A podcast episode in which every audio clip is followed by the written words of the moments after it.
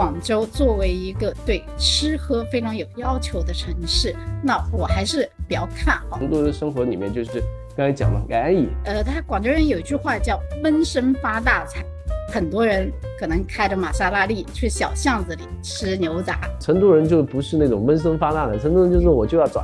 我就要我就是要说出来，然后我就很厉害，但还是这样。一零年的时候，我们竞标，如果没记错的话，八号力是一百八十几块钱，一百八十多，喝个龟下。他直接把戴博拉今年的整整个的这个产量给买断。太古里周边，你他离太古里可能有一公里，他都会打自己的店，太古里店。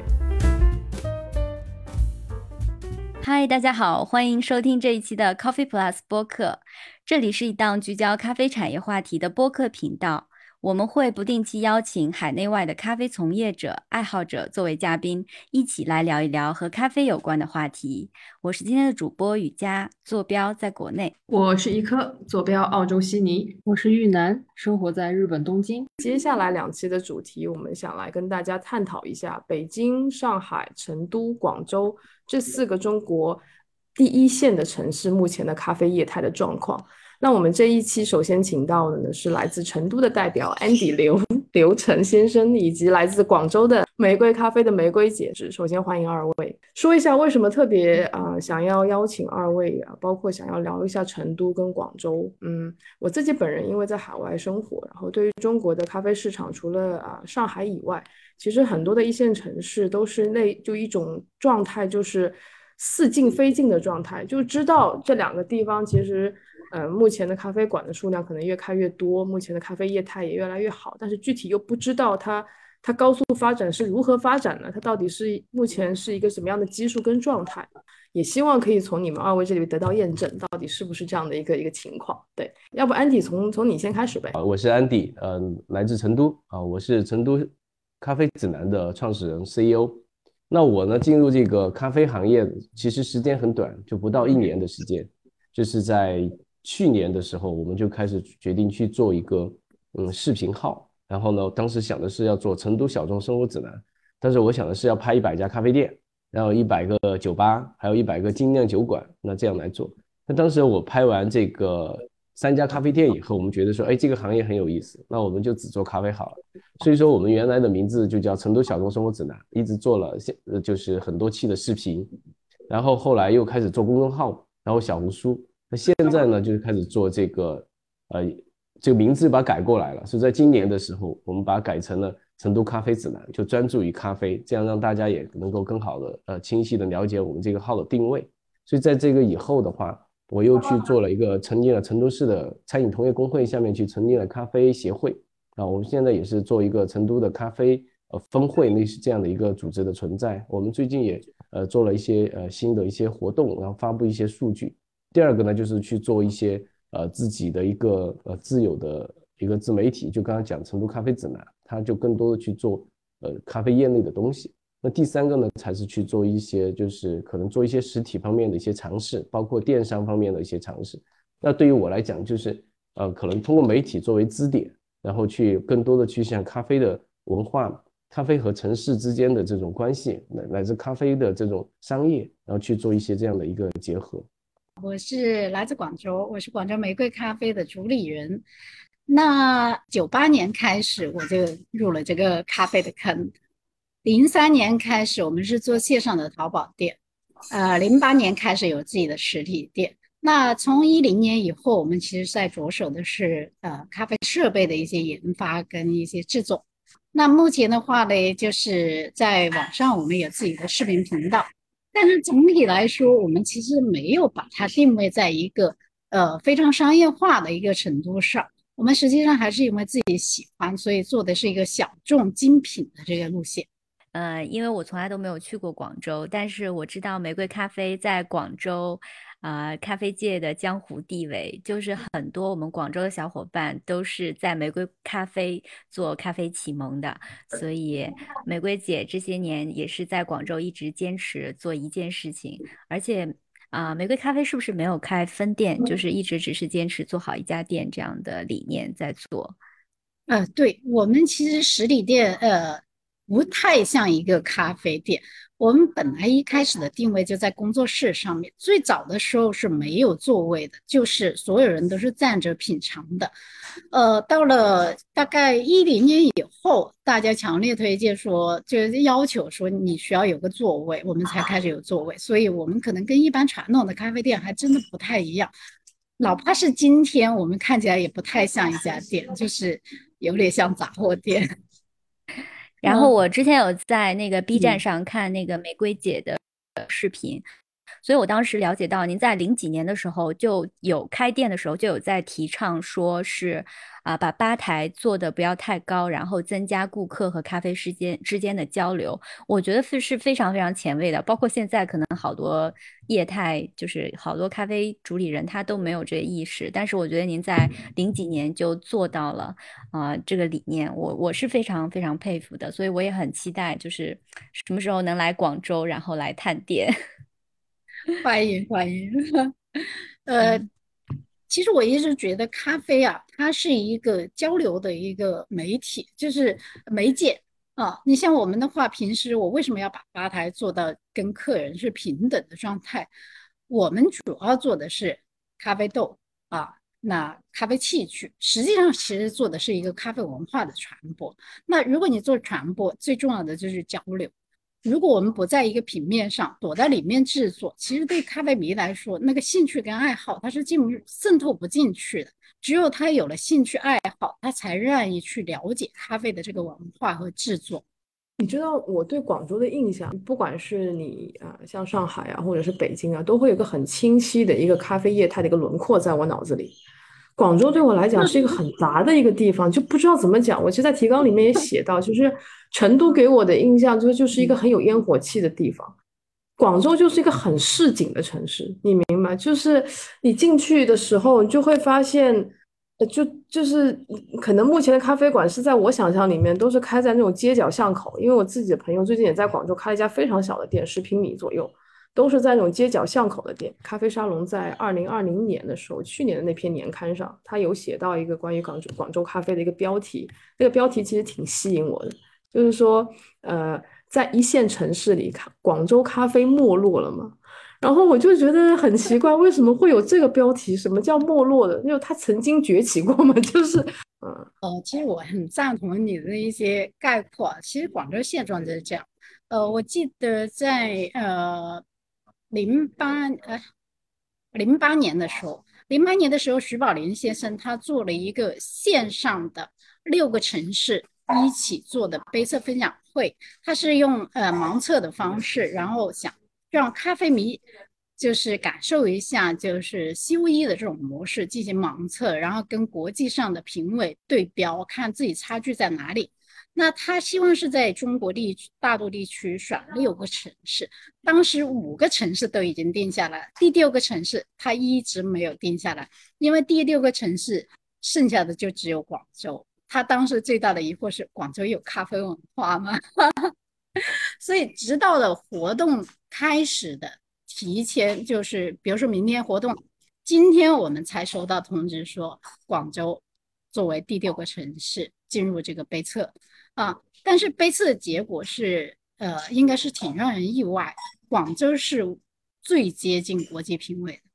那所以这个就涉及到一个东西，就广州没有什么高大上的东西。你说的那些大项目啊，呃，这种呃资深的一些调查报告啊，在广州是不会出现的。广州就是一个非常接地气的地方，它的文化就是吃吃喝喝啊。这个吃吃喝喝跟上海啊、跟北京啊、跟成都可能还不太一样。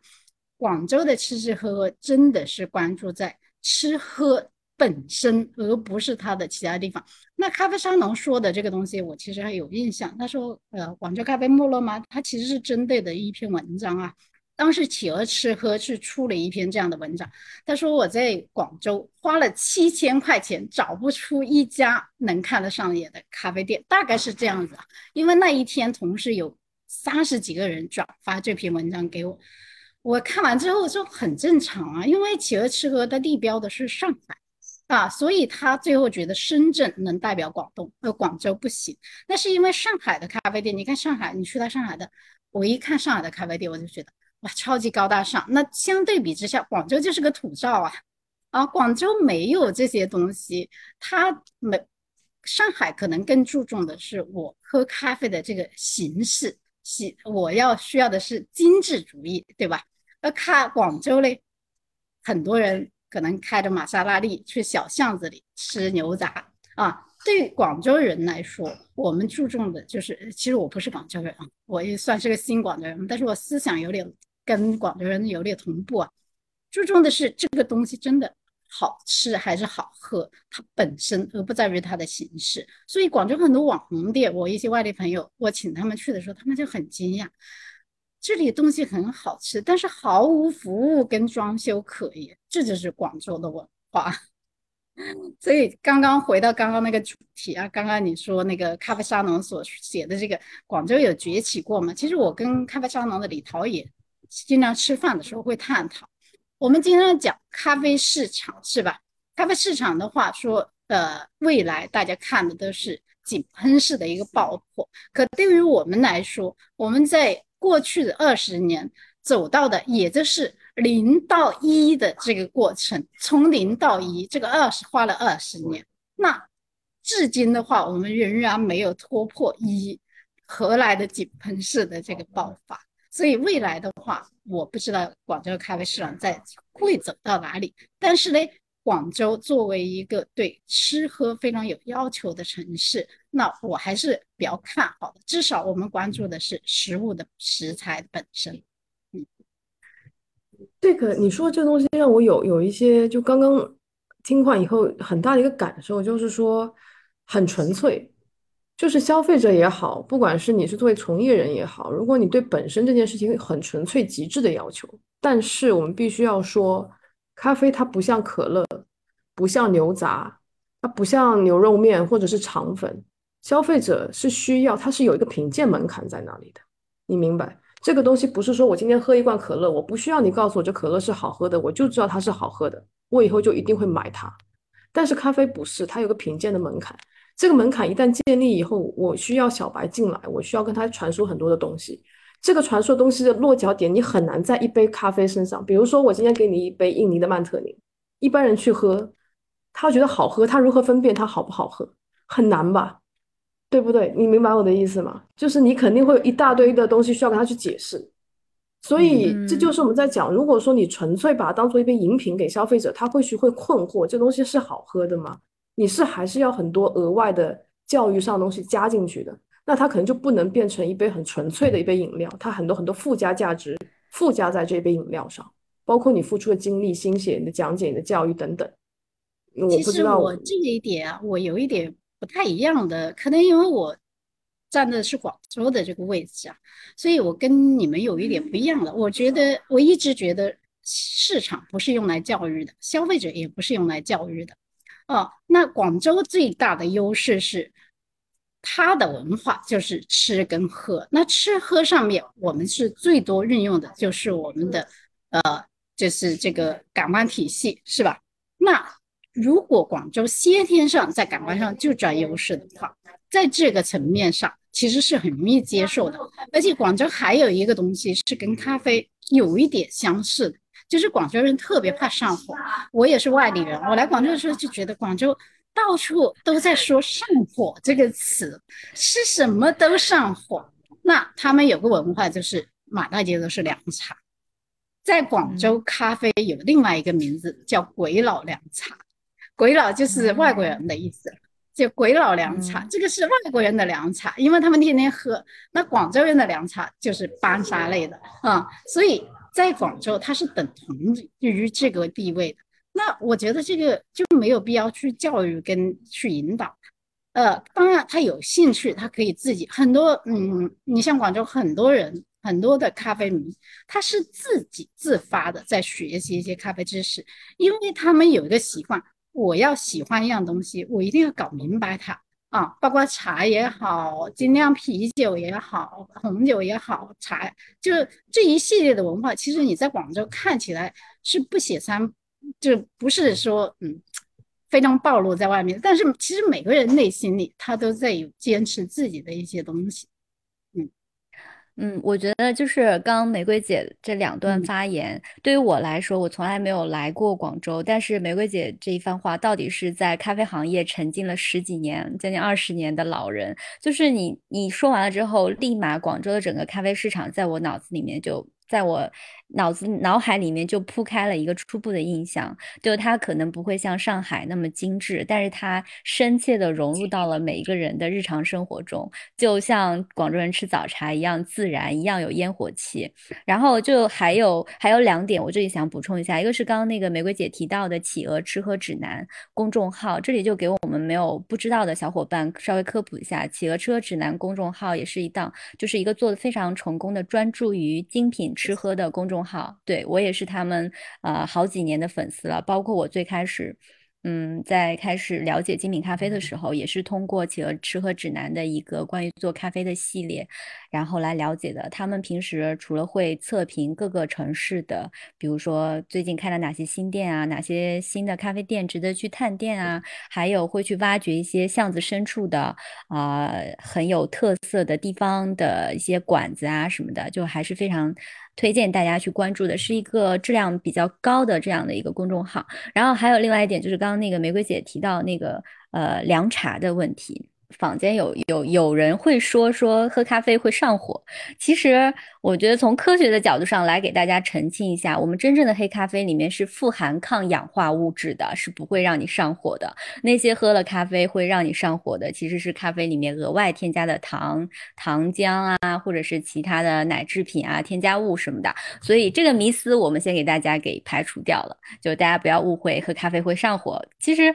就是跟广州人喝凉茶真的是异曲同工。你。常喝黑咖啡真的是有抗氧化，可以补充一些抗氧化的物质。包括有一个数据，有个很有意思的数据，就是对外国人来讲，因为他们其实平时饮食，呃，不像我们会摄入这么多的蔬菜类啊。然后，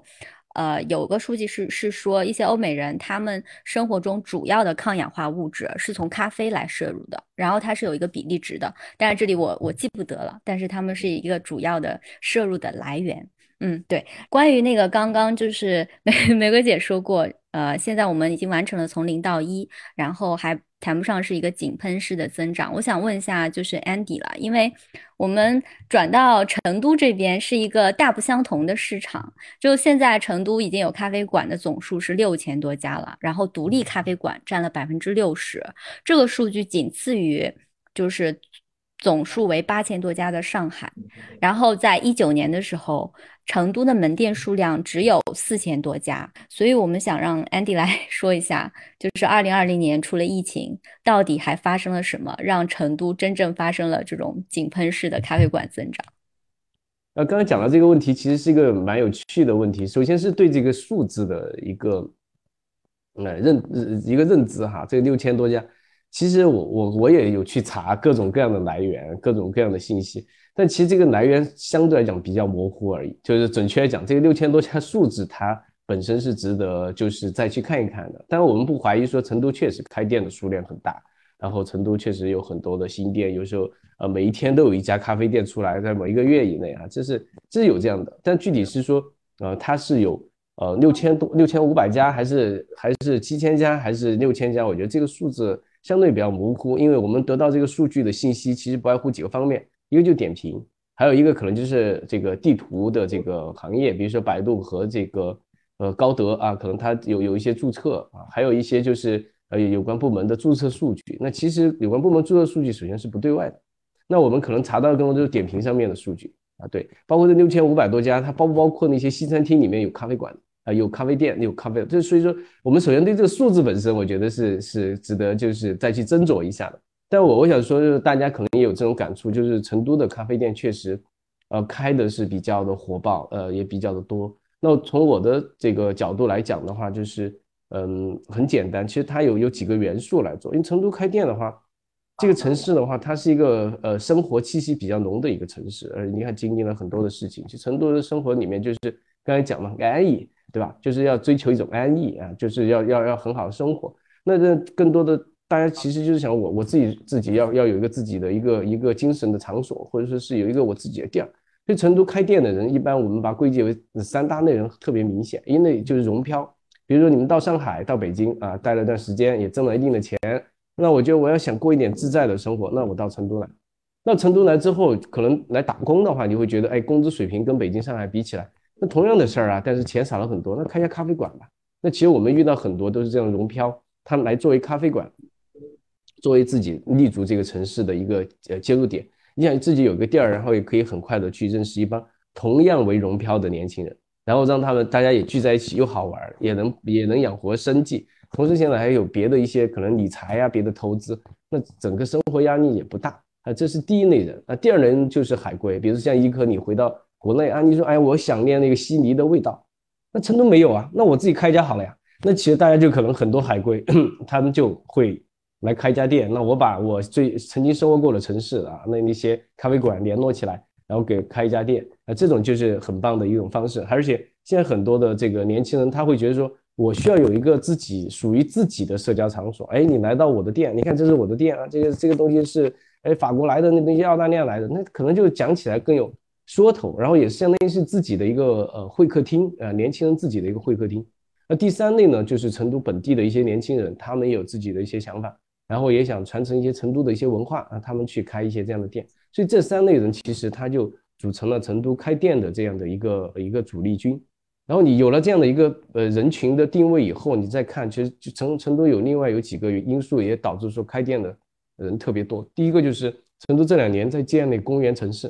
那公园城市就是有很建成很多公园，那有的公园它肯定就是需要做配套。像成都有自己有一些像米远咖啡啊这样的一些带有一定的呃就是国资背景的一些咖啡店，它也投建那种公园里面去做，开了很多店。第二个呢就是呃这样的一些街区，它也要去改造旧城的改造里面去打造各种各样的街区。那其实咖啡是一个相对来讲门槛比较低。而且相对来讲是一个容易出一些调性的一个一个店铺，所以说这也推动了咖啡的一个发展。还有就是疫情，疫情其实它最大的一个变化是把其他的一些，比如说早餐店或者说其他的一些花店，这样有一些类似其他的一些业态的一些啊这种铺面，它把它让出来了。它可能做其他的做不起来，但是我做个咖啡店啊，两个人啊自己还当一个主理人，自己也可以在在店上去去做。挣一份工资，然后去呃一个房租嘛，基基本的运营成本做起来，那其实我的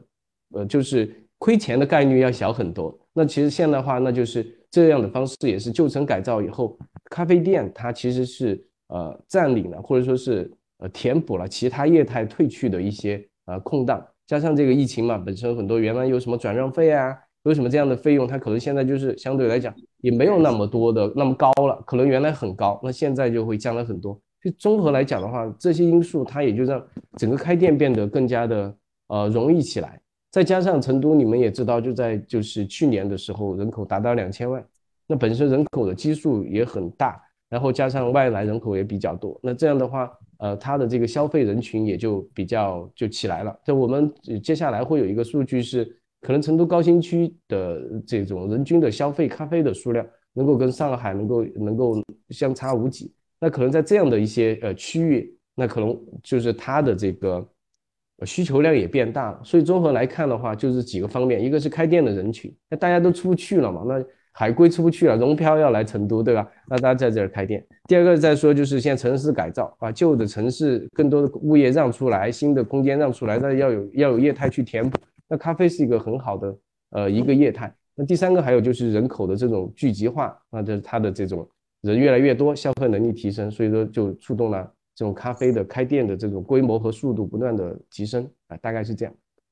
这边就是还有一个那个很有意思的一个一个调查，但也需要您这边的求证啊，就是关于这个刚刚说到很多的沪漂啊，还有海归都留在成都安家立业，然后开咖啡馆来养活自己啊。他们说在成都的开店成本其实不高的，但是你放眼看啊，先不看它的地理位置什么的。从人口的基数到城市的发展，目前这两年的一个大刀跨斧的一个城市规划，刚刚您提到的，都让我觉得这个城市未来是潜力无限的。据说十万块钱就可以开到一家店，这件事情是真的吗？呃，其实这个问题就是呃很很容易回答，因为刚才玫瑰姐也介绍到嘛。那我其实一直想开一家咖啡店，我就想要就是没有那个桌椅的，就站在那儿喝，喝完你只能带走，就是澳洲的那种。那种就是车站的那种那种店，只能 take away，就不要那种店。所以十万块钱其实是可以开店，因为涉及到就是长一个就是房租嘛，对吧？嗯然后装修，还有就是嗯人工啊、机器啊，类似于这样，那就是十万块钱其实能够开下来啊，看你开在哪里啊，能够开成怎么样的店。呃，这个是欢迎来成都开店，成都十万块钱是可以开店的。你有发现，就你在探店的过程中，有发现那些开店的主理人，他们会比较倾向于选哪一些，就选址上，他们会比较倾向于哪一些地方，包括他们的整个店的格局的设计，他们有没有自己的倾向性？还是真的每家店都是完全不一样？好，说回来呢，那成都其实开店的话，呃，它的是非常集中化的。那成都现在也有一些我们我们开玩笑说叫咖啡沙漠的地方啊，比如说成都的东西南北，它是一个呃就是回字形的一个一个一个城市。就总体来讲，北边相对来原来是因为火车站它相对比较人口比较呃这个复杂，然后因为有火车的这个铁道，它隔断了城市向北的拓展啊，这是一个大的背景。然后现在像刚刚讲到的高新区，它是在成都的南边，然后曾经有一个叫天府呃几街，一街、二街、三街、四街。那这样的话，它的人口很多都是一些技术员呀、产品经理啊，类似一些高薪的一些技术人才，他就在成都的南边儿。然后成都还有一个地方，就肯定大家都知道，就是太古里。那太古里这个地方就是成都的一个叫宇宙中心时尚的这个呃地盘。那成都开店的话，其实就非常的两极化。第一极化就是太古里周边，你它离太古里可能有一公里，它都会打自己的店，太古里店啊，这个就是它就是为了聚集在那里，就是太古里。另外一个呢，就是在成都的，就是高新的南区，那这一部分的话是呃，就是咖啡店比较集中的一个呃两个两个集中的地方。这是第一个，就是刚才回答你第一个就关于区域的问题。第二个店铺的问题的话，其实成都的店铺有有各种各样的一些风格来做，但成都的话，呃，它的风格的话也是多样性。比如说有老成都的方式方式，比如说盖碗茶来来做咖啡，盖碗的方式来做咖啡，啊、这一类在成都也有好有几家店。另外就纯粹的工业风啊、也是有的，包括这种奥式的风格的都有。那其实成都的这个城市最大的特点就是它的多样性和包容性。就你开什么店在这儿，都不会有人说你是就是不对的。嗯，成都的店铺是没有把它分得那么清楚。我在青岛，青岛去一个朋友的店，他的店就是每个月的盈利可以达到三十万，但是他在店里面就挂上就禁止商业拍摄啊。在成都，你看我们有一个叫隐山隐阴山的一个就是咖啡工坊。他专门为为那个商拍的人准备了这个换衣换衣服的地方，而他他就有这样的，所以成都人是一个不一样的地方，他不会看不起你，他会觉得哎随便你就是来了就就过着刷高兴就对了，类似就是让你自己玩就好了，就是就是这样，就不会说有什么标准啊或者，但是各个店主呃他会有自己的要求，比如说有一些店主说哎你你就是。他说你你不喝咖啡，那你出去啊，你就别在我这儿，别在我这儿那个待着，类似于这种。你要拍照，那别不搞不好意思，就把你骂出去。但是很多顾客就是因为有这个，反而成为他的一个特色，偏要到他那儿去喝一杯咖啡。对，所以说回到你这里来讲的话，成都呃不要去尝试定义成都的咖啡，成都一定是一个多元和有趣的城市。好有意思。玫瑰姐听完以后有没有心动？玫瑰二咖啡二点零要开去成都，开到成都，然后我觉得有很有早前就说过，我说如果我离开广州，首选的城市就是成都。成都是唯一一个让我觉得有想留下来的感觉的地方啊。但是刚刚我听他说的话，其实我觉得成都跟广州相似度非常高，但是成都呢，在呃这个小资文化上比广州要上一个层次。广州呢，它是跟成都一样，包容性非常的广，然后跟你刚刚说的一样，就是什么人都这个都可以在这里开店，然后什么样的类型的店都可以容纳下。那广州其实有很多很多很好的店，有很好的牛排店，你像我们朋友做的全国的披萨店，就全国拿金奖的披萨店。那还有精酿啤酒，精酿啤酒其实在全国拿奖，大部分的奖项都被广州包揽了。啊，但是你在外面可能你看到的都是很少看到这种，就大家去宣传的这种内容。然后广州的话，大家注重的是一个沉淀，然后接地气。就大家都觉得，呃，他广州人有一句话叫“闷声发大财”，就是说大家默默努力就好了啊，你不要太张扬。广州人一直认为太张扬会死得很惨，就是不要太高调。呃，那广州选址的话，其实跟成都完全是两个思路的啊。呃，对，应该说跟上海是完全两个思路的。呃，你刚刚说那个广州全部都是在一些小巷巷里面啊，甚至是在楼上，都是在这些犄角旮旯的地方。那在广州的话，它就是这个状态，有几个原因造成的。第一个是非常商业化的地方，房租非常的贵啊。然后，呃，第二个原因是。那种商业化的人流量大的地方，它不一定是你的目标客户，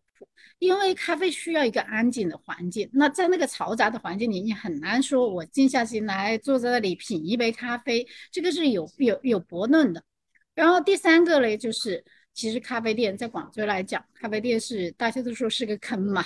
啊，女孩子最喜欢开的花店、咖啡店，然后还有书店，在广州都是坑。所以维持起来会比较辛苦，那大家愿意说，我找一个房租稍微便宜的地方，然后环境稍微安静的一点的地方，我可以坐下来，大家品尝一杯咖啡，然后交流一些咖啡文化，然后稳打稳扎的把它做起来。所以广州的咖啡店，你看大部分都是在一些街头巷尾啊，或者是很隐秘的居民区，甚至是在居民区的二楼，所以。这个状况不仅仅是咖啡行业，在广州很多私房菜啊，很多呃精酿酒馆，其实都是有相同的策略。我可以认为，因为刚刚对你说，呃，您讲到的一些广州人对于吃喝的这个极致的追求，他们是不是更愿意把更多的一些成本花在食材本身，就咖啡豆可能本身的选购上，包括制作上，反而其实觉得说像装修啊这样内饰的环境就是。尽量营造出舒服就好，我也不需要把它打造特别网红或特别高大上。好像就就我刚才听你听下来是这样的一个感受。是，像我们旁边之前有客人带我去过的一个烧烤店啊，它是开在一个办公室的顶楼，然后那办公室顶楼，而且那个它是到了晚上大的电梯都会关掉，只有一个小小的容纳一个人的电梯能到两顶楼，然后他在顶楼开了一个烧烤场。在那烧烤场呢，就是沙发什么的，全是里面破的已经烂出来的那种。但是你一到晚上，你上去那里就觉得感觉进了另一个世界，就非常多人在那里吃烧烤、喝啤酒，然后大家都坐在那烂沙发上，其乐融融的。所以广州是一个。比较不一样的地方，这一点可能跟成都还不太一样。成都的话，他也喜欢小资，也包容，然后就是也接地气。但是这个接地气跟广州的接地气是两码事情。你刚刚说广州，你我们愿不愿意把钱花在咖啡豆上？其实你只说对了一半。广州很愿意花钱在食材上，但是不愿意花在一个性价比不高的食材上。在我们认为，就是说，一杯咖啡，我喝的不是它的名气，我喝的是它的本身。我经常跟一些就很多生豆商是很怕我，因为我又要价格便宜，又要品质好啊。我经常跟跟他们说的一句话是：你们这些豆子都没有瑕疵，我有瑕疵，我太穷了啊。然后你像呃一些竞标豆从。其实从一零，我们应该在广州非常早做竞标豆的。你像当年竞标拿那个翡翠啊，然后竞标危地马拉的那个呃英赫特是吧？啊，还有那个呃前面一零年到一四年，我们其实是做了大量的竞标的。但是那个时候性价比高啊，那时候我们竞标八号地的呃那个翡翠红标龟象。一零年的时候，我们竞标，如果没记错的话，八号粒是一百八十几块钱，一百八十多喝个龟下，是不是很值？而且是有国际评委帮你已经筛选过很好的龟下，对吧？但是到了今天来讲，你要我花两万块钱去喝龟下，我自己心里那道坎就过不了，因为我认为它已经是一个奢侈品，它不再是一个性价比高的一个东西了。那我就不会花这个钱。那其实我就是，嗯，变成了一个非常广式思维的一个一个人。那我们广州人的话，选择可能也就是这样。但是说题外话，玫瑰姐，您花了二十几万买了一台咖啡机放在店里。啊，我对对，这个我买台咖啡机是因为呃，第一个它好看，这个是所有女性都没有办法避开的，就是说它好看。第二个是它的那个功能，在当时我因为我是一三年买的啊。在当时来讲，我其实蛮欣赏他们那个设计师团队的。那那个设计师团队才两百多个人，能做出这种全世界也算是前四的咖啡机，我觉得是挺厉害的。而且我买来的是，主要是第一时间我就把它拆了，拆了之后发现它里面的布线呢非常的规整。然后这个就是你如果拆烂妈，你就知道。一拆开来你就傻了是吧？那 就肯定要找个人呢，专业的人来对接一下。但是这个 Kiss 拆开来里面布线是四平八稳，就是全部都很规范，而且它里面所有的，你像它那个呃三级锅炉，当然三级锅油黑银也有，对吧？啊，但是它的三级锅炉，然后温度精准到冲煮头，每一个锅炉可以单独关闭。对于我来讲，其实我这个店百分之八十五都是手冲，我用不到三个头的啊。但是呢，它每一个头都可以关闭。对于我来说，我用三个头，我忙的时候就可以开三个头。那我如果是人不是很多，我可以开一个头，这个是一个比较有利的地方。然后还有它的变压，当时其实我对变压非常的呃。非常想要一台变压机，但是我为什么没有选择像呃斯雷索啊这些机器？就是还是觉得说，第一个开店或者也需要稳定性。那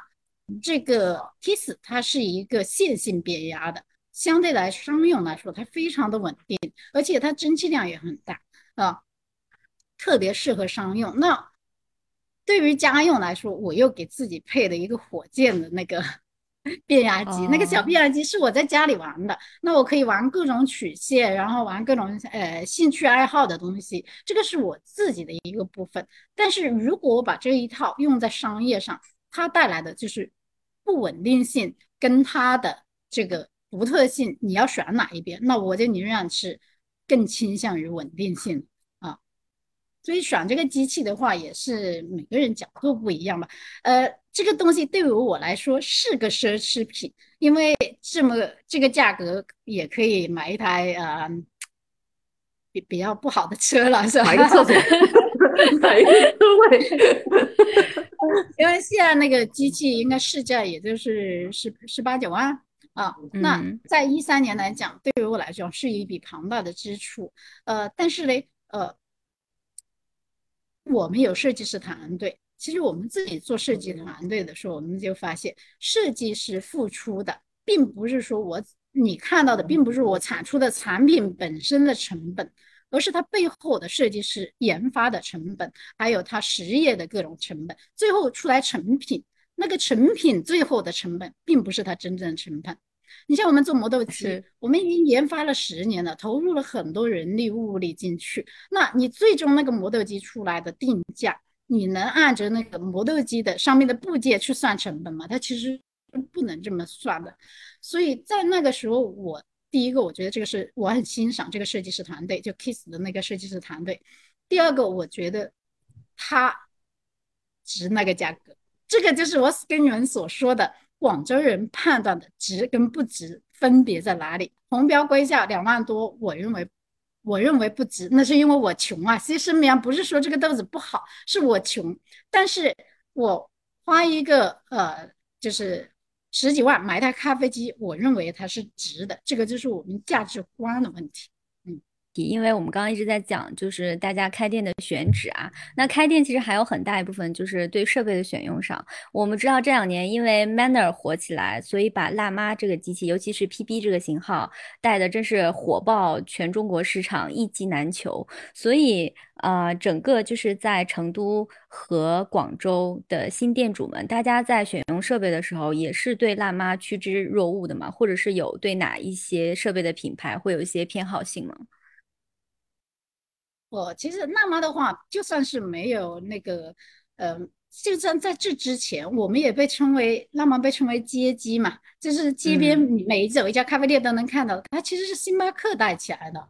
然后呃，你像广州的话，有一部分人会选，但是就看你选什么。选的话，因为辣妈的嗯价格区间非常的大。你要什么样价格的机器，它都有，而且牌子也比较知名，所以这一部分人他会选择纳玛。那你像我这种人，我是绝对不会选纳玛的，因为我一打开它的机盖，我就已经头疼了，所以我是不会选择纳玛，我宁愿选择像黑鹰啊这种 Slay、Slay 索啊这种机器，我也不会选择纳玛。所以这个是两种区别。那在广州的话，其实新开的店里有很多一部分还是选妈妈的，但是也有另外一部分人跟我想象的是一样的。那还有一种思维是另外一种思维，就是开店的有一部分店主，他认为我咖啡机是我咖啡馆里非常大的一笔投入。那假设有你开咖啡店，只有两种可能性吧，一种你开成了，一种你开倒了，对吧？那开成了，那我是不是要进阶我的咖啡机？可能我现在今天买了是个单头的，我明天可能我要买个双头的，或者说我现在买的一个机器并不是特别好，但是我开成功以后，我是不是要进阶到一个好的机器？那如果开没开成，也就面临着我要卖出我的机器作为固定资产，作为一个清理。这两个都涉及到一个，就是将来我这个机器能卖多少钱，所以。广州很大一部分咖啡主会选一些稍微高端一点的机器，这样子的话，将来我在处理这个机器的时候，它相对来讲比较保值，而不像一些呃低端的机器，我买进来就已经二手了，买进来就已经是不值钱，所以这个就是很多咖啡馆的馆主他会偏向于这个考量。嗯，好，那在成都呢？因为我们也刚刚也知道，成都就是好多店，它可能在店铺选址的投入上并不是特别多。然后，其实从爱好者的一个咖啡爱好者的角度，我们很多人去探店的时候，第一眼是会看，哎，这家店用什么机器？用我们有限的知识来判断它是它这个店主的一个追求，它的定位是在一个什么位置。所以，我想问一下 Andy，就是你们在这个探店的时候，也会关注一下他们的设备吗？还有整个就是在成都开。店的这些店主们，他们对设备的这个追求和看法，呃，其实我们曾经有这样的一个选题，我刚刚把那个文档给调出来，就是我曾经想他们说咖啡机很贵的咖啡店，准备开个这样的店，他们当时给我列了，呃，不到十家的一个一个店，那有 Smile 啊，用纳玛呀，各种各样的这样的一些机器都有。那其实成都人在这方面的话比较实在，就是不会说就是我要去选一个。啊，好像是一做一个非常高端的机器，其实没有。呃，我我我在我的了解里面呢，大家就觉得实用的是最好的。呃，在在这一点上面，成都人其实他并没有太多的去炫耀说我要去做一个特别好的机器啊。因为每个人对开店虽然都有很好的憧憬，但其实呃每个人都知道开店也不是那么容易。那我们在接触的这个在去过去的一年的时间里面，我们接触到有很多呃就是开垮的店的店主的，很大原因其实都不是因为机器太贵。啊，是因为别的原因，那那可能来去，呃，开垮这样店，然后有一些好的店里面，他当然也会选一些比较呃高端的一些机器啊，比如说我们知道的像纳玛呀、像 Snare 啊，像这些他们会有，但是的话不是呃，成都人总体不会是设备控啊，甚至呃大多数的主理人也不会说我要为了一个机器去是一定要上什么样的机器，那可能赚到钱以后可能会上一些更好机，这是肯定的。但是在开店的初期，我们了解到的信息，其实大家并没有更多去比拼，说我要去做什么样的一个机器。其实大家更看重的是颜值啊，就是哎长得好不好看，或跟我这个环境呃协不协调。第二个呢，也是呃性价比，就是比如说什么样的机器可能呃就是更合适。那我呃更合适的是去说它能够达到我的要求，同时呢，它也能够跟我周围的这个呃店铺的定位能够能够相一致啊。类似这样，因为有很多想开店的新人来问过我这个问题。那其实他们在在设备上其实都不是特别的呃看重，说我一定要烧在设备上啊，这点我觉得还是值得肯定的。在广州好像也没有说，你刚刚提的问题，我觉得我完全没想过，因为在广州 没有人觉得说这个事是要拿来跟别人对比，好像每个人都是从自己的出发点，我要。考量一个什么样的机器？广州没有内卷的氛围，不会去跟别的店去对标，就是去比较，没有这种想法。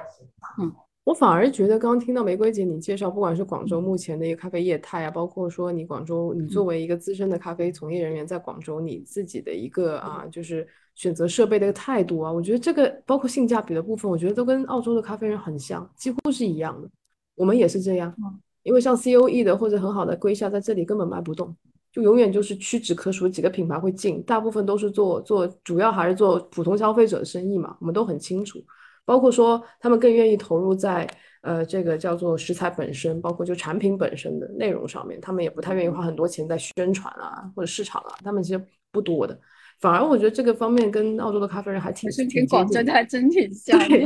就是真的，这真的是看消费者来的。我觉得，就消费者是怎么样子的，我们他们就做出一个什么样的调整，我觉得都是都是有关系的。那既然我们已经聊完，就是关于这一个。设备啊，选址的问题，那接下来可能就会聊一聊关于这种运营模式跟盈利点的问题。就是我觉得不知道你们二位，就玫瑰姐，你肯定是有经验了，你自己本身就开着店，你可以跟我们来分享一下你自己关于现在目前你在经营的这家玫瑰咖啡，从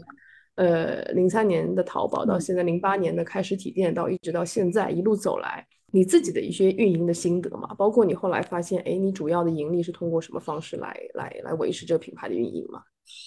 啊，首先啊。刚刚呃，你们说呃，玫瑰咖啡只有一家店，那是对的，因为开店不挣钱。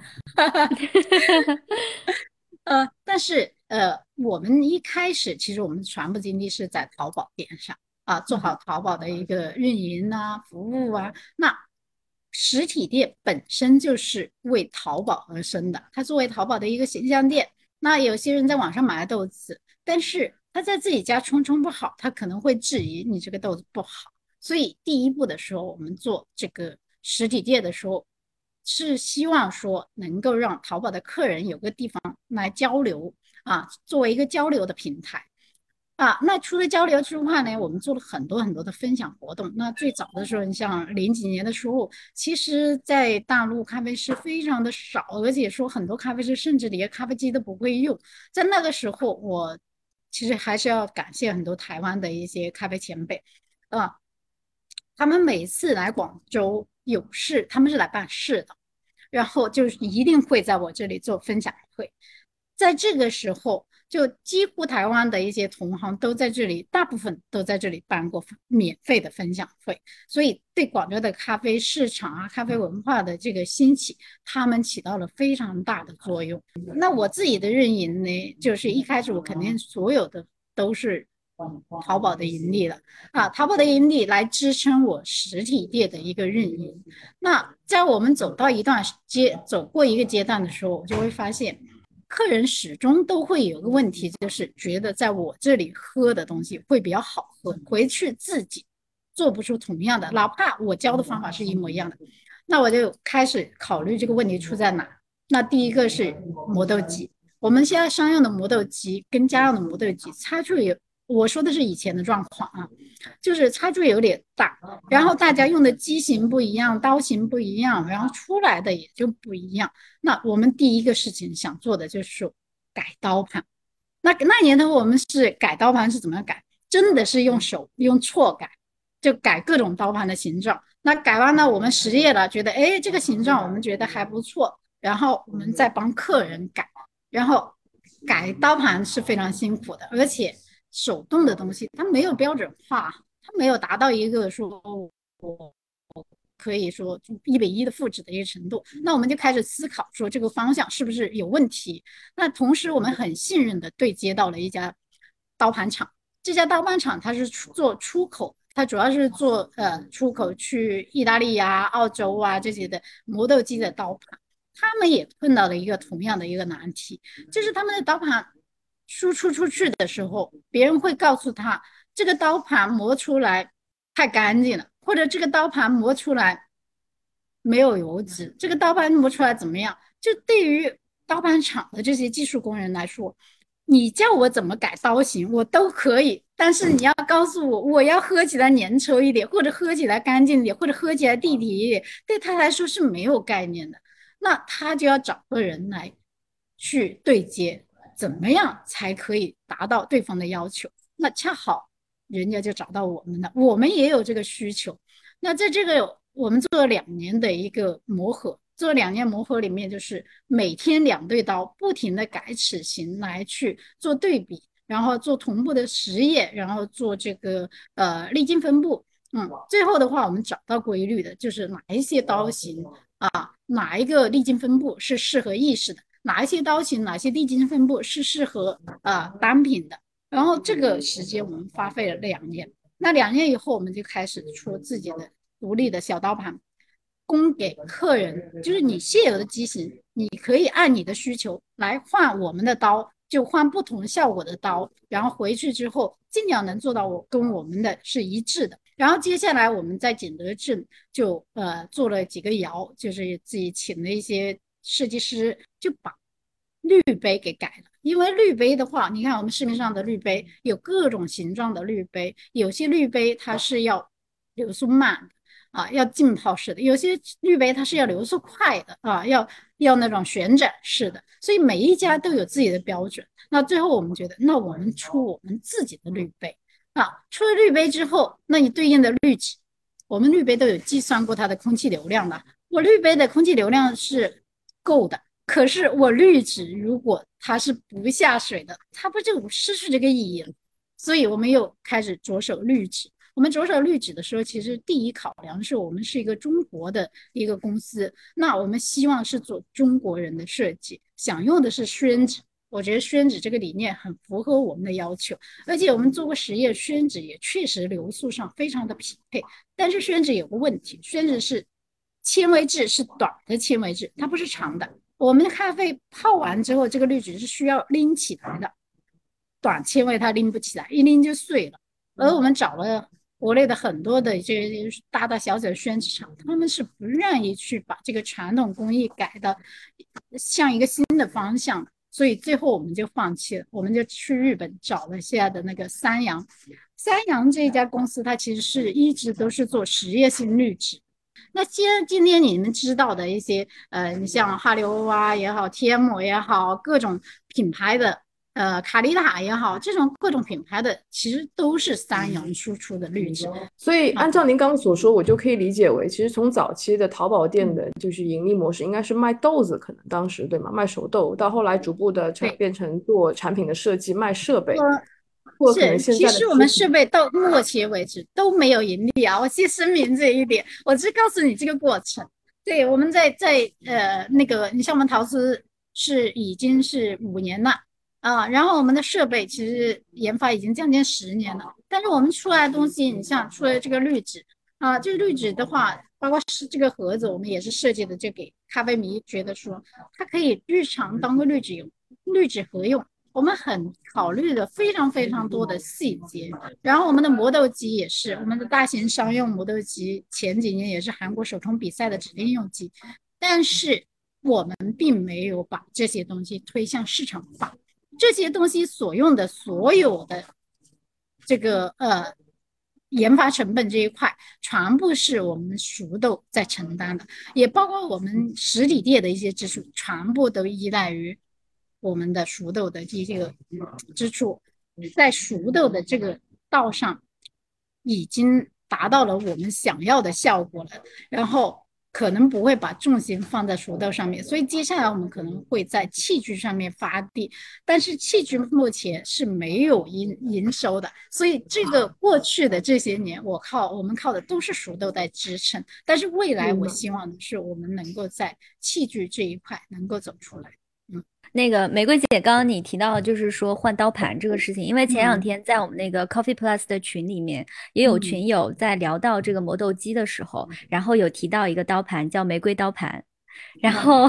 然后我当时其实我就好奇了一下，就问了一下什么是玫瑰刀盘。然后他们说，你可以把这个机器买来寄到玫瑰咖啡去，然后他们来帮你换刀盘。然后这个事情能，您能趁这个机会来跟我们说一下吗？比如说我的问题是，您这个玫瑰刀盘它是它肯定是平刀盘，然后是多少毫米的？它适用于哪些机器？比如说我想换这个刀盘，那我市面上有这么多磨豆机的型号，我是不是都能寄过去？然后那就关于玫瑰刀盘这个事情。就比较好奇，然后想了解一下。哦，其实我们做刀盘没有做那么多啊，呃，我们做刀盘主要是适用家用市场，所以我们做了两个尺寸的刀盘，一个是五十八点五的，也就是说五十八点五其实约等于五十九了，就是像正方行啊、小飞鹰啊这种小小的这种刀盘，这个是纯家用级用的，呃，也是平刀啊。嗯，那另外呢就是呃那个什么六十四的意式磨用的啊，就目前只有这两种刀型。那在材料上的话，除了那个呃。就除了一个钢刀之外嘞，氮化钛铝跟钛合金这两个我们都有镀。那 Andy 来跟我们分享一下，就在成都的整一个目前的的咖啡馆，就是因为像玫瑰姐咖啡馆在成都可能也并不多见，甚至可能是没有这样子的一个一个咖啡馆的形态的。那我们更想了解的是说，对于一些刚刚可能起步开了一家小店，可能咖啡的经历没有像玫瑰姐像十几二十年的这样的沉浮那么经有经验的，他们在经营一家咖啡馆的时候。他们普遍是一个怎么样的一个运营模式，以及他们的盈利点是在哪里？就根据你在探店的过程中，有没有跟主理人聊过这方面的事情？其实我们有有有这样的一些呃交流，就是各成都的店它有很多种，呃，比如说成都有专门卖黑咖的店，也开了，就是叫做手冲，只卖手冲，开了四年多，那它的价格总体呃相对比较偏高一点，但是它也就是经营的还不错，而且在这个太古里周围。还有一些小店儿的话，它其实也是靠卖烘豆子。然后成都其实很特别，我不知道其他城市哈，就是反正四个店，基本上很多主理人都会自己烘豆子啊。然后大家都会觉得自己去烘豆子，然后去卖豆子，然后这样通过了这个卖豆的方式，然后去养店。而且，嗯，刚才有讲到，就是成都有一些店很特别，比如刚刚我们讲到竞标，那成都有一家店叫，刚才我也提到英山的。他直接把戴博拉今年的整整个的这个产量给买断了，所有的比赛选手要要去找豆子都必须去找他买，所以说成都有各种各样的呃想法，各种各样的玩法，然后都有。呃，在成都这个地方的话，呃，要想一个咖啡店要想盈利的话，首先还是得产品，就是咖啡不能太差，因为咖啡太差，成都人就刚才讲到，广州成都人对吃对喝都有自己理解的，就不是你不能随便糊弄的啊，这一点是就是第一的。第二呢，成都人还是很讲究这种调性，就服务也好，各种也好，他都会会有一些这种调性的存在，比如会做好，比如刚才那种态度不好的，它其实也是一种，也是一种调性，但是就是它也能一直开得下去，做得很好啊，这是呃第二种。那第三个呢，其实就是说，嗯，成都这边的一个盈利的话，其实大家基本上都在一个呃生存的线，因为开咖啡本身是不能挣很多钱的。就成都没有很多店，都没有说我要开第二家店，做得很好，都没有开第二家店。今年因为外面的扩张，或者有些新的街区出现，然后大家可能再开了一个第二家店。其实大多数时候大家就开好自己那家店就可以了。所以说从盈利这点来讲，呃，各家的特色都是不一样的。像成都就是多样性，就是比较比较明显的特点。我们现在反正讲到了这个盈利的部分，我们就不差的把它这个话话题再扩大一下，就聊一聊。真的，我们聊的比较比较细节一点啊，比如说咖啡馆的流水，就每天的营业额的流水，对比说人均客单价，就不管是在广州还是在成都，你们有留意到的人均消费的客单价，以及你们自己本身自己对于菜单上的一些产品的定价，对比人工成本、房租成本的这个支出，我想了解一下两个城市之间有什么样的差别，不知道方不方便？它其实定价有两种嘛，一种是呃针对外卖店的，然后一种是一种是针对这种有座位的店的。那外卖店跟有座位店大概能够差个五块钱的那个差价左右吧。呃，单品的话基本是三十五块左右的比较多，当然特殊的豆子也就是价格也就不一样了。三十五块手冲，手冲对对，手冲是单品，手冲的都是三十五块左右，然后。意式也差不多啊，拿铁也就三十五块左右啊。那这个是大家的一个基本的这个呃定价啊。意式也要手冲呀，三十五应该是主流吧。然后你说人工的话，在广州呃，其实以前张远哲也来这边有做过一个分享会，也问到过啊。那呃人工的话，就是你们希望你再开做一个咖啡师，你能拿到多少钱？那大家的反应都是不能低过五千，那也就是五千大概就是广州的咖啡师的一个底线啊，就不会低过五千。嗯，啊，但是人均客单价就是你的顾客进店消费，他们人均会花多少钱来你的店？啊，这个就还真是很难说的。因为呃，大部分人如果他仅仅是来喝一杯咖啡，他的单价肯定就是三十五块，对吧？但是像我店里很多人是来买豆子的，那买豆子的话，我们是，而且我们这个有个不一样的地方，为什么我说我这边是靠卖豆来养店的？我这边如果你买豆，喝咖啡是免费的，就是喝咖啡是送一杯的，那所以我这个喝咖啡这上面是没有收入的啊。那你说买豆的这个价格，它的客单价是多少？这很难算了，因为我有正常也有三十五种，那如果是什么多的时候，可能有五六十种，那这个品种之间的价格差距太远了，所以这个不好说它的客单价是多少。可以嗯先尝再买吗？还是先买再尝？呃，先尝再买。我如果你那个，比如说我来你店里，呃，来你来我店里，啊，你要买一个豆子，但是你不知道这个豆子，可能这个豆子比较贵，你不知道这个豆子嗯符不符合你的口感。那你喝完之后，觉得嗯，我不太想要这个豆子，我想要订一个，那也可以的，那你就买订一个就好了。那如果说我喝完这个，我觉得，哎，我可能不想买，不想买了也没关系，那你就按三十五把这个结算好就好了，就当成是喝一杯咖啡的价格就可以了。哦明白嗯明白。对人性化 哎，我觉得挺好，这个是嗯是是可以很很持久、很维持长期的一个合作关系的，就跟消费者之间也有一个很好的一个绑定。对，那 Andy 嘞，你自己，你就说你自己进店消费花多少钱吧？哦，我我的这个消费一般白嫖不不不不没有，我们的咖啡呃，像我们的编辑，我要求他们去探店是必须要买单的，呃，就是呃，因为你自己去探店，然后老板请你喝一杯，那你可能想说点不好的都没有机会了，对吧？而且你就会失去了自己的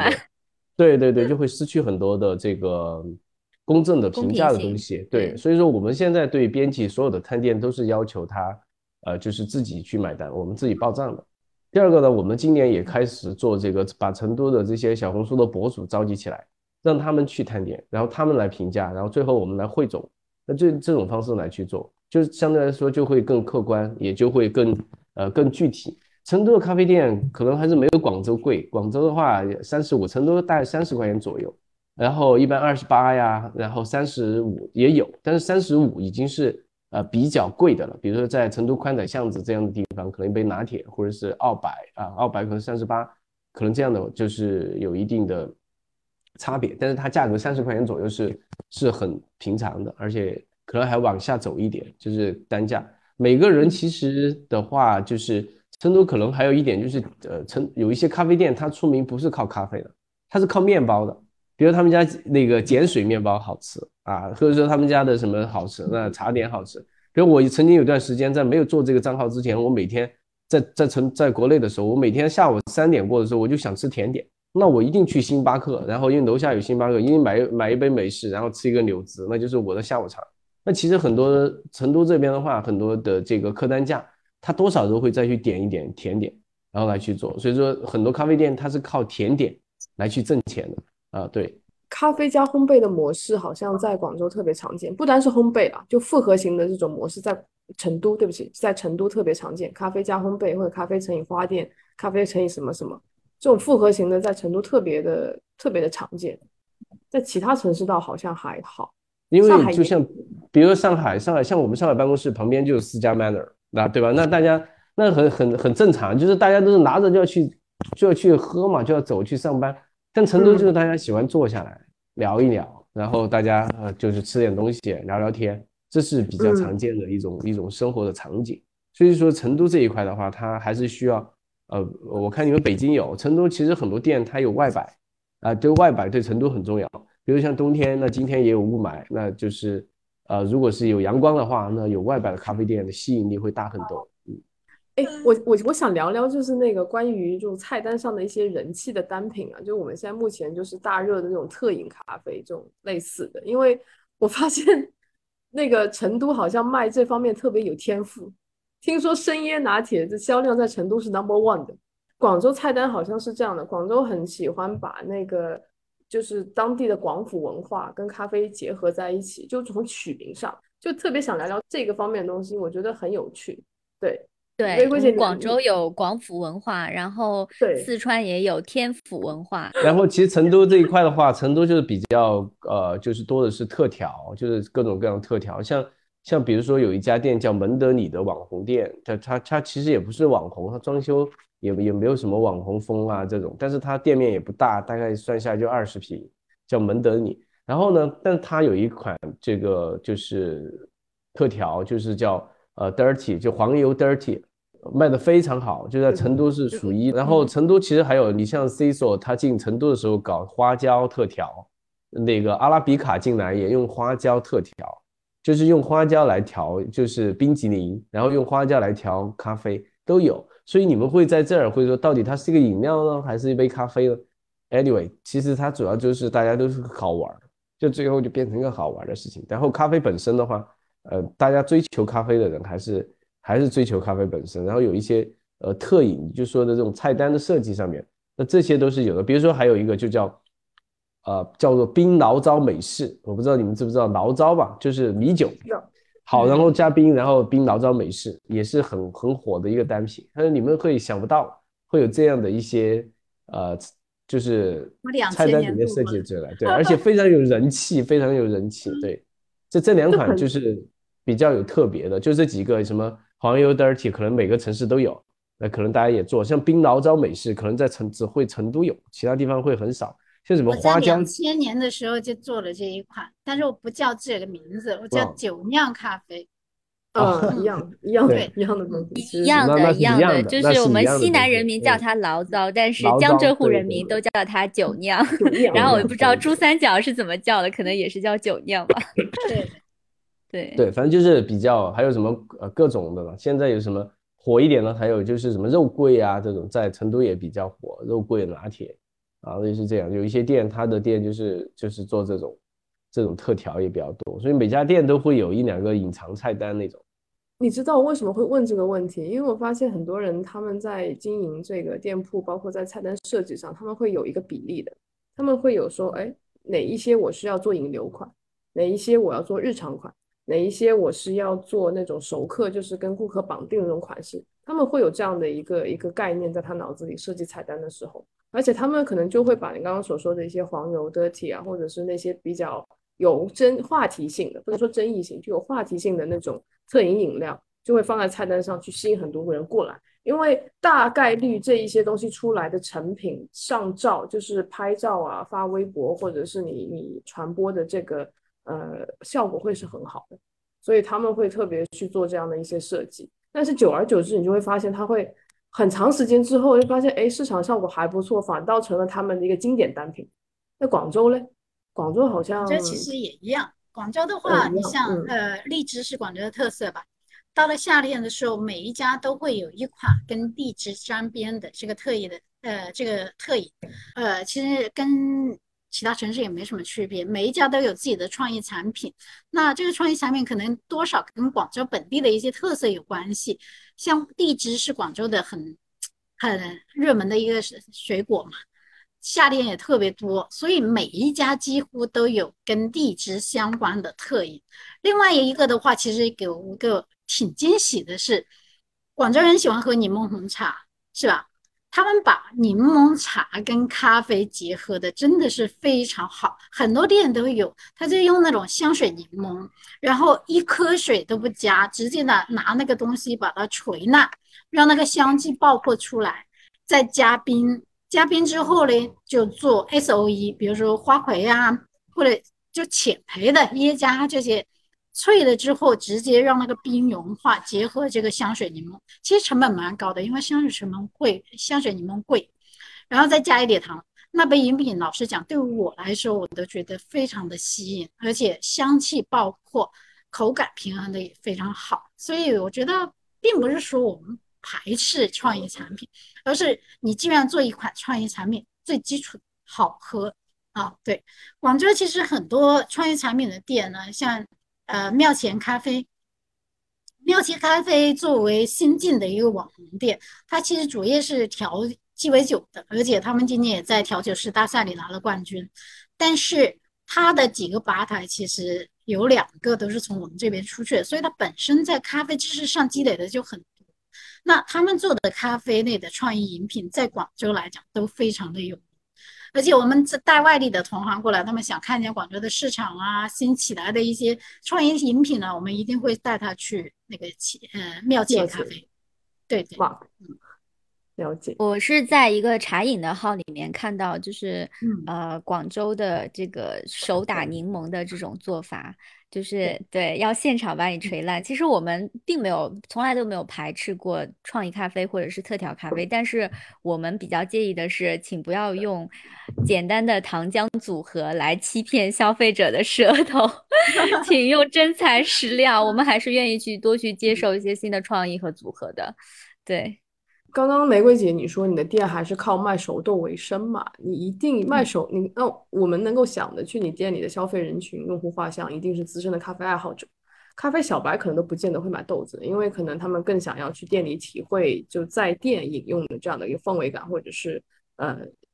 咖啡师出品的这样的一个感受。对于资深的咖啡爱好者，我们也是做了这个播客，我们才知道，我们现在群里有三百二十二位群友。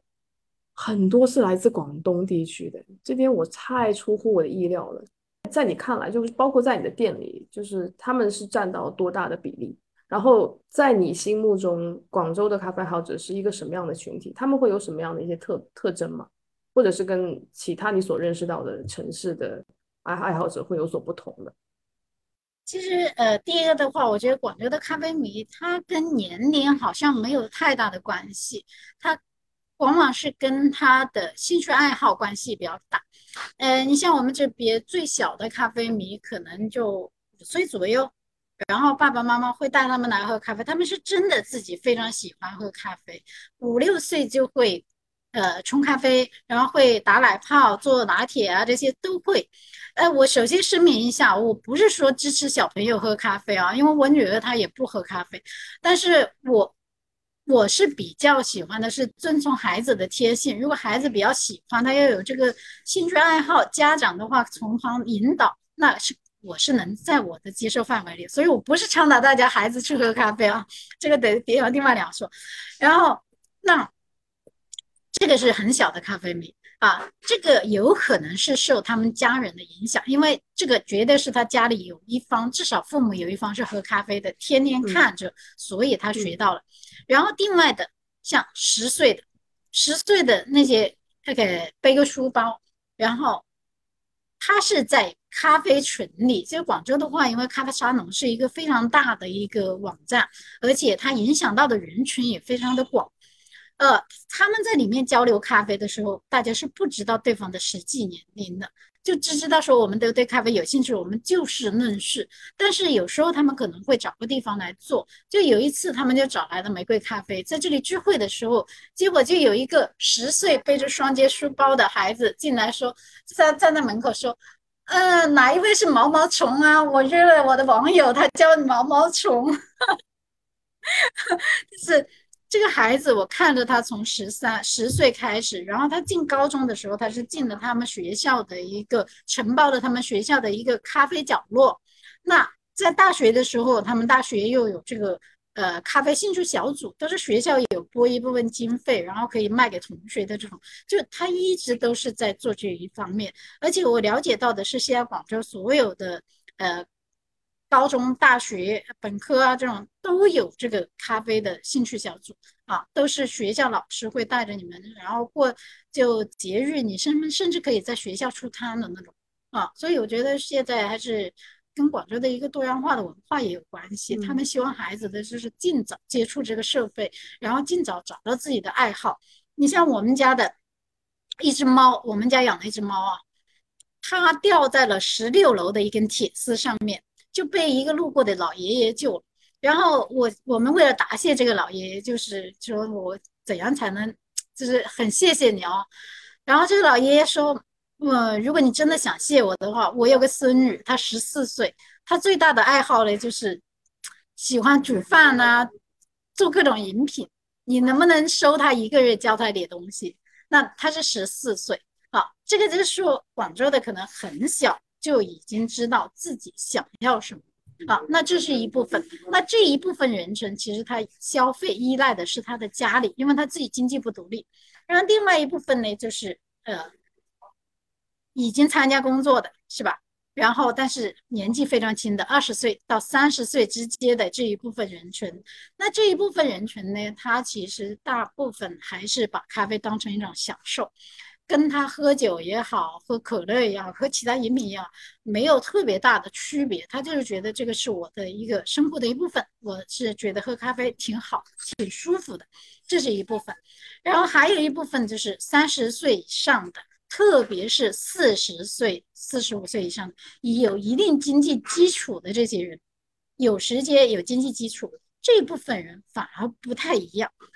他除了追求说我喜欢喝这杯饮品之外，他追求的是我要作为一个生活方式，那我就要在家里冲咖啡。那冲咖啡的之余，我还要，我既然冲了，我要冲好它。我下次我朋友来了，我可以自己招待他，我不用去咖啡馆。他们认为这是自我修行的一部分，所以这一部分人他是会是自己去学习的一个自主学习的这个部分。然后还有一部分是六十以上，六十以上的这一部分，其实嗯，可能在你们来觉得说。我看你们表情都觉得有点不可思议啊，但实际上在我们这边很多，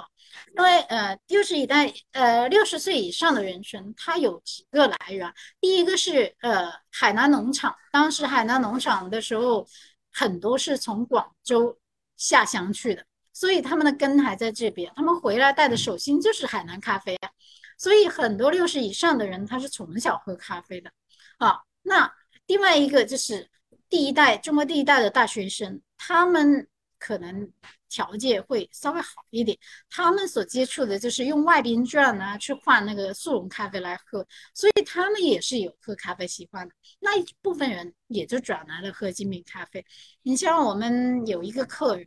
他是在他孙女小学的时候，因为天天接送要找个地方坐，来的我们这里，到现在他的孙女都已经参加工作了。他依然在这里买咖啡，然后每一个月是四磅，每个月四磅咖啡，雷打不动的四磅咖啡。现在九十多了，还是天天都是四磅咖啡。所以在广州的这个咖啡名人圈可能是不太一样的。然后我们呢，一直有做一样事情。所以你说广州咖啡迷为什么这么多？因为它有很多渠道去学习咖啡的知识。就拿我们自己对比吧，我们的话。几乎每周三都有个晚周三晚自习，晚自习我们会邀请，就是大概五六名的咖啡迷，然后我们坐在一起探讨一下每一个月、每一周的主题不一样。比如说今天我们是哥斯达黎加啊，明天我们可能是危地马拉，产国不一样，或者说我们做平行对比，或者说我们研究每一个器具、每一个豆子，虽然每一个星期的主题不一样，我们会做这么一个小型的分享会。啊，当然这是免费的。然后每一年我们也会做很多场大型的这种杯测会，这个是跟各大的生豆商合作的。然后如果有一些资深的得奖的人过来，他们也会做一些针对他们自身职业的一些分享。那你像我有个学生，他是一个嗯，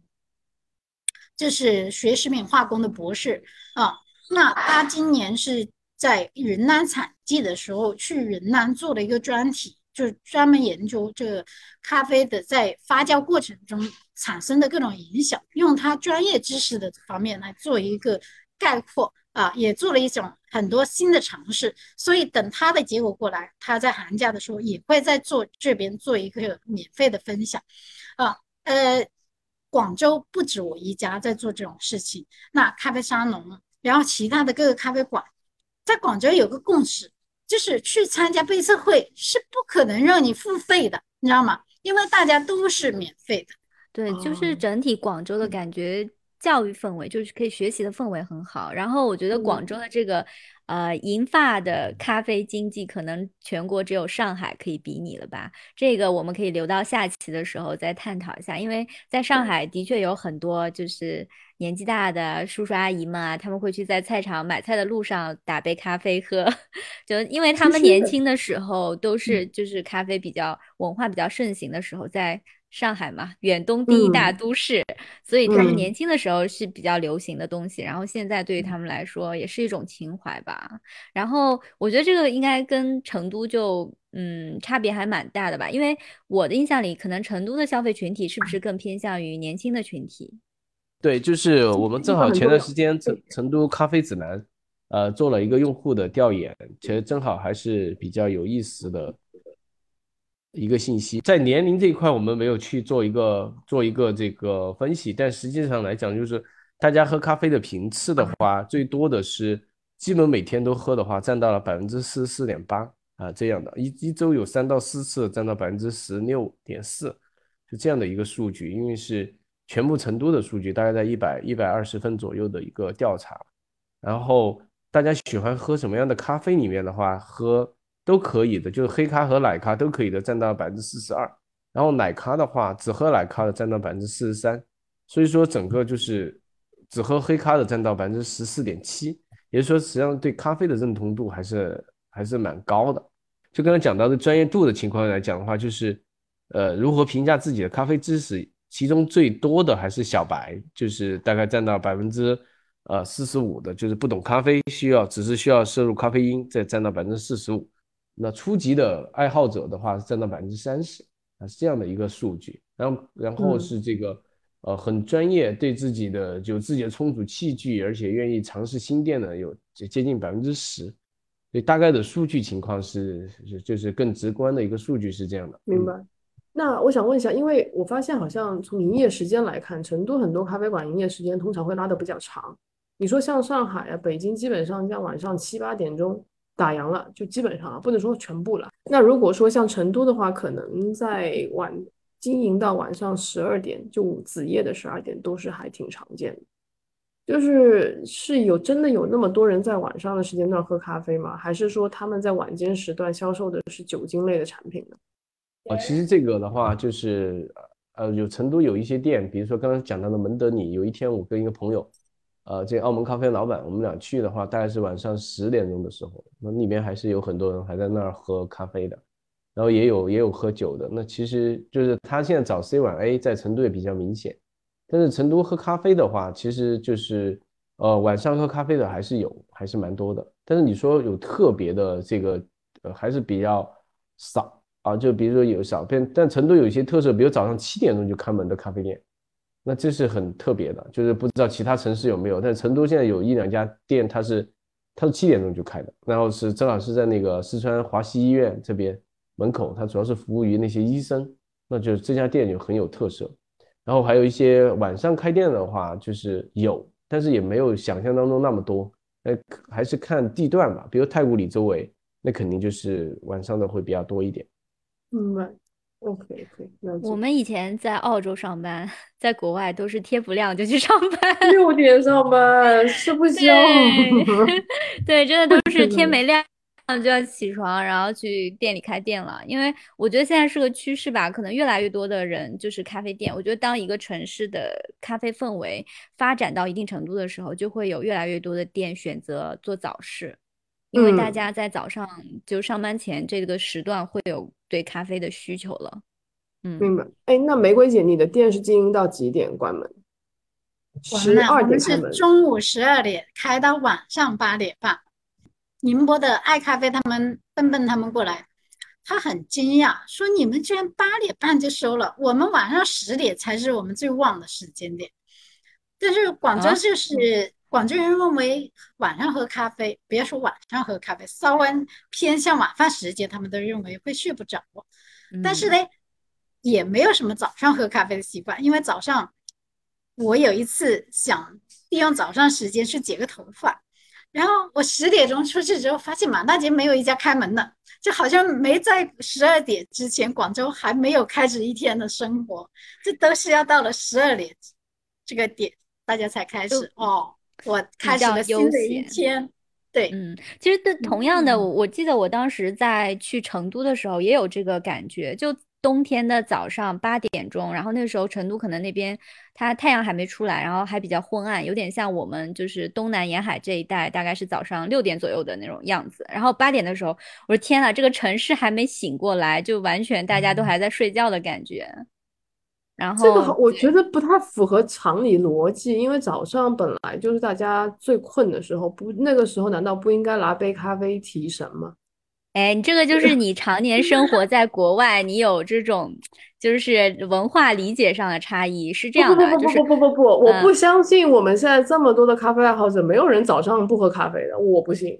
因为要赶着上班，怕迟到，嗯所以没有那个时间去弄。那三顿半也是这样，所以能够替代很多。很多人早餐就用哦三顿半。大家提起成都咖啡，首先想到的就是啊，成都有好多好多网红店啊，简直是网红店最多的城市。然后我觉得我们让那个 Andy 来说一个代表的例子吧，因为我相信他对那家店应该也是就是了解的比较多一点的，就是 In 三就 In Three 这一家咖啡烘焙馆，它就是前店后厂的概念嘛。进这家店还比较熟，因为最近也去了几次到这边去考察去看一下。就他们呢，因为这个受疫情影响蛮大的，就是呃，二零一九年其实就开始在筹建这样的一个工厂店，但是后来受到疫情就停了很久，然后在去年六月的时候才开始开业。他们现在的话也在进行这个第二期的装修，很快就是也会在这个二零二二年会会推出来。所以整个的节奏的话，也还是就是受到一定的影响，但后面也加快了。呃，它这样，但现在呢，它主要的特色就是说，它的特点主要还是烘豆，因为它有几台烘豆机吧，然后在全国，因为他们其中有个主理人是韩国人，所以说他们有很强的这个全球的一些资源，包括韩式咖啡的一些理解，他们会在全球呃去采购一些各种各样的生豆，呃到这边来烘焙。来去做这样的一个情况。这个店呢，它原来是一个废弃的工厂，然后后来成都市这边有关部门跟他们合作，然后投资了这个工厂，然后一起来去做成这个咖啡哈咖啡的烘焙工坊，啊，是这样的一个一个情况，嗯。然后呢，现在的情况是每天都会你会看到有很多各种各样的网红到那儿去打卡。刚才我也有提到说，他们有自己专门提供网红的更衣间，包括提供一些网红的一些服务，给他们拍摄的一些服务都会有。所以他们一边呢是走专业的道路，去走烘焙，去走这个全球采购，呃，生豆来到这儿来去做做这种烘焙的一个一个路子。另外的一边呢，也是做这种网红经济，去做一些网红打卡的一个特色这种方式。他们也做各种各样的联名，包括前不久跟韩国的一些这种一线的品牌啊，我不大清楚牌子，但是他们跟韩国一线的这个呃就是护肤品的品牌推出一些啊这样的一个。各种各样的一些呃周边的产品，还有他们也在做冷萃啊这样的一些呃产品，也就是各种各样跨界的玩。他们老板以后想说是在那边会提供一个市集，然后让那些成都的其他的咖啡店能够到他那儿来，然后去摆摊，然后去介绍自己的咖啡店，然后他们去聚集成一个平台，然后通过这个平台去呃分享一些人流，然后分享一些豆烘焙的这些豆子，然后让那些咖啡店能够在这儿。呃，感受到一个呃后面的一个支持，同时也能够在这儿能够分担他们的一些流量，大概是这样一个情况。我想知道，你作为一个消费者进去这家店消费的时候，他肯定是个首先他得提供咖啡这个产品嘛，对吧？包括环境的打造，你自己进店消费的时候是一个什么样的体验？能跟我们就分享一下吗？哦，因为他们整个的风格是非常嗯工业风的，其实跟澳洲的很多像墨尔本和悉尼的很多店是很像的，手动他们地方很大。啊，就是你进去以后呢，有有专门的这种就是手冲的咖啡体验区，而且有一两两两个很长的这个条桌可以坐在那儿，整个空间的设计感是非常的棒。所以说你进去以后，首先空间就能够让你觉得哇，原来还可以有这个地方，而且它原来是成都是成都最脏乱差的一个区域里面，那现在改造以后，你能够在一个地下的一个广场里面发现这样的一家呃咖啡工厂，你会觉得哦，非常的棒。你进去以后，首先就会有一种。呃，在这种受到一定的震撼和受到一定的这种影响，然后完了之后，它的咖啡本身的话也有很多种的体验。除了这个嗯奶咖以外，它的手冲也是有专门有韩国的一些金牌咖啡师会在那儿去帮你做手冲，同时他们的烘焙的产品就是一些食品也是非常的棒，有一些面包啊这些也是挺棒的。所以说你进去以后，它整个产品的首先是产品有多样化的产品，包括他们自己也。也会有其他的一些饮品会在那儿卖，所以产品会比较多样化。第二，咖啡的可选择性也比较强，然后也有专业的呃这种 SKU 专业的产品，也有这种就是普通的这种奶咖呀、拿铁呀这样的一些产品都是有的。而且你可以就可以看到那个呃生豆仓，也可以看到这个呃咖啡的烘焙的机器，而且你还有一个长形的一个桌子，可以看到很多的网红的小姐姐在那儿打卡，所以你进去以后你是非常的震撼的。那你作为一个咖啡爱好者的话，你进去以后也能够选到自己想要的一些呃口感的一些豆子，然后可以做到一些手冲啊，可以坐下来体验这样的一种成都的一种文化。就刚刚讲的成都，因为它的亚文化发展都比较好，包括我们为什么原来叫成都小众生活指南，成都现在是汉服在全国是排在第一的，然后成都的医美在成在全国也是第一的，所以说。成都的咖啡未来的话，肯定也会也会很快的一个发力。像隐山这样店的话，它其实是颠覆了，就是一般人对咖啡店的理解。就是一般对咖啡店理解就是去坐着吧，然后打个卡或者怎么样。但他没有，他一边走专业，刚刚讲到戴博拉被他全部买断，他走专业路线；一边他又走这种网红的路线，然后让各种各样的小姐姐去打卡。另外的一边，他又走各种各样的跨界的整合，然后到处都是有它存在，所以他的。呃，它的出现对成都整个咖啡文化的这个提升，特别对大家对咖啡的了解，我觉得是非常有呃重要的作用的，而且有很有意义的事情。我再跟大家就是强调一下，如果刚刚没有听清楚我们所介绍的这家店，这家店是前店后厂的店名叫做阴三病。In Three Bean，对这个话，大家可以在点评上搜索就可以搜到。那我想问一下，这家店距离就是可能市中心大概多少路程？还是它本身就是在市中心？它本来就在就在市中心，而且离地铁站很近。就刚刚讲，它就是很就在市中心，而且周围的话也没有其他的就是精品咖啡馆，很原来是很少。嗯，所以现在它出改变了整个。刚才讲到城北的一个咖啡生态，就是他们不是成都人，就不是那种闷声发大的。成都人就是我就要拽，我就要我就是要说出来，然后我就很厉害，但还是这样。所以你看每家店它都会有自己的一个特色，而且它会很注重去做营销，而且现在很多店它也会用呃美团、像点评这样的一些外外卖的一些机构，呃一些这种平台，然后去做各种各样的营销，包括小红书啊这些。但成都有这样，就刚才前面有讲到，成都就是建这种公园城市嘛，所以说有很多的这样的一些呃店，它就会出现，比如说像米远咖啡啊，它会在一些公园里面出现，所有的十多家店，它都是在跟成都市的一些市政公园里面出现，它也许就是哪两个字？它这个品牌就米就是沙弥的米，远是远近的远，米远咖啡。对，像这样的一种国有的一种背景的话，它其实对咖啡店本身的经营。它其实就跟普通的精品咖啡店的逻辑就是不一样的，那它可能是作为一种配套的服务，提高这个城市的这种公园里面的配套或者服务的水平，那有这样的方式。那个人民公园里面有吗？就是大家都在采耳的那个地方？没有，人民公园有一家茶馆叫鹤鸣茶馆，就是大家可以去喝早茶。对，我就是那个地方。但没有，但是因为人民公园离那个宽窄巷子很近，所以说你可以到宽窄巷子去喝这个。呃，咖啡其实我倒是特别想推荐一家店，就是就在宽窄巷子的一个地方，它叫伊丁咖啡。那这个老板很有伊丁咖啡很有意思，他是零八年那个汶川地震的时候来到成都，然后就在宽窄巷子开咖啡店。它的特色就是呃只卖云南的小粒咖啡，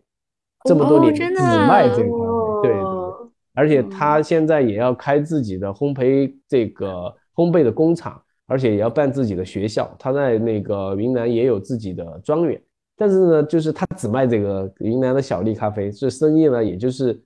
一直都还是 OK，但是也没有做到就是特别能挣钱。但这个老板非常有故事，他就是留在了成都嘛，然后他的这个是，而且他旁边就星巴克，他旁边就是星巴克，他经常说我是站在美人鱼旁边呃背后的男人，然后他的咖啡馆里面 slogan 就是一个男人的咖啡馆。对，还有呢，它有一个特色，就是二十四小时它有一个书吧，随时二那个书吧都是开着的，就不会关门。你可以到那儿去看书，你可以在那儿去喝咖啡。所以说，你而且它就在成都的市中心，就在宽窄巷子啊，就是这样的一个地方。所以你有时候去那个那个人民公园过来，然后到宽窄巷子有很多这样的店。除了一丁咖啡呢，也还有别的一些店，也是非常有意思的。嗯，他也是另类的网红，这老板就是一个网红。他自己就是每每天讲自己的故事，然后跟你讲。对，那我们最后一个话题吧。我们最后一个话题，我们可以抛一个，就是比较大的，但是大家又有可以有畅所欲言、可以有自己想法的这样的一个话题。就你所期望的本地的咖啡文化，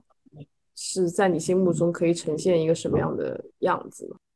广州现有的状态就很符合我对这个城市的想象。对，呃，我愿意在广州扎根下来，也是因为这个广广州所呈现出来的，不论是生活习惯还是价值观，都是我理想的一个状态，所以我愿意在这里留下来。那 Andy 呢？对于成都的咖啡文化，或者你明年想要去自己计划的这个开实体店的梦想，你会对它有什么样的期待吗？哦，其实我觉得成都的咖啡的话，就就就是我对它的期待是说，这个城市其实有各种各样的一种形态的存在，呃，不管是说可以去网红打卡，还是说去呃像玫瑰咖啡这样的一些。呃，精品咖啡、手冲咖啡店啊，就是对一些呃发烧友、不会解，或者是对咖啡有深度了解这样的一些咖啡爱好者，能够满足他们需求的店铺的存在。其实我我希望是成都是百花齐放的感觉，就是各种各种各样的店的形式都会存在。呃，这也是就是为什么我在去年就是要坚持做下来，包括要去坚持做这样的 一个咖啡的自媒体。要去推动成都咖啡的这个协会，然后现在又要去做一个做一些线下店的尝试。那这种线下店的尝试对我来讲，其实并不是为了开店，我更多是想更多的去了解到这个行业本身的一些痛点，然后呢，我也能够更好的去跟我的用户，比如说这个媒体的用户，能够更好的接触到，然后了解到他们的诉求。就刚才我跟你们呃分享的这些数据，对我们来讲，其实也是不断去校正我们的一些。呃，内容包括你们看到我们呃在年底的时候做了一系列的成都咖啡的观察，但整个数据的流量是不太好的。但我想这些是有意义的。我想有成都有这样的一个媒体来去呃记录一个行业的发展，这在其他城市上是很难的啊。不管在可能咖啡沙龙做的比较早，或者说像行走咖啡他们也做的比较棒啊，但是在成都这样的地方，它有一个自己的属于自己这个城市的一个呃行业的一个自媒体。啊，我觉得是是很有意义的一个事情。每个人都有自己的梦想，每个人都有自己的故事，而我们所做的只是一个记录。成都这个城市，它就是就是沿袭它的包容性和多样性，然后让更多的这种咖啡爱好者和主理人能够到这儿，就是找到自己的梦想嘛，能够把自己小店开下去，同时也让我们的这种咖啡爱好者能够喝到好喝的咖啡，喝到自己想要喝的咖啡，然后认识更多有趣的人。其实这就是。呃，我在做这件事情本身的一个愿景和我觉得它给我的意义。随我泛满洒泪后，而你不再回头，回应随着风慢流，轻挽了你的手，路远岁月永不休，心牵挂你知否？是你天真的自由，还有满面的斑皱。门旧随着积累后，才觉这一切在流。时间如旧的路过，春熙路路街口，像那已被散小小餐厅。将所有已封起，别了，今天路过那依稀，让我与你在晚风中的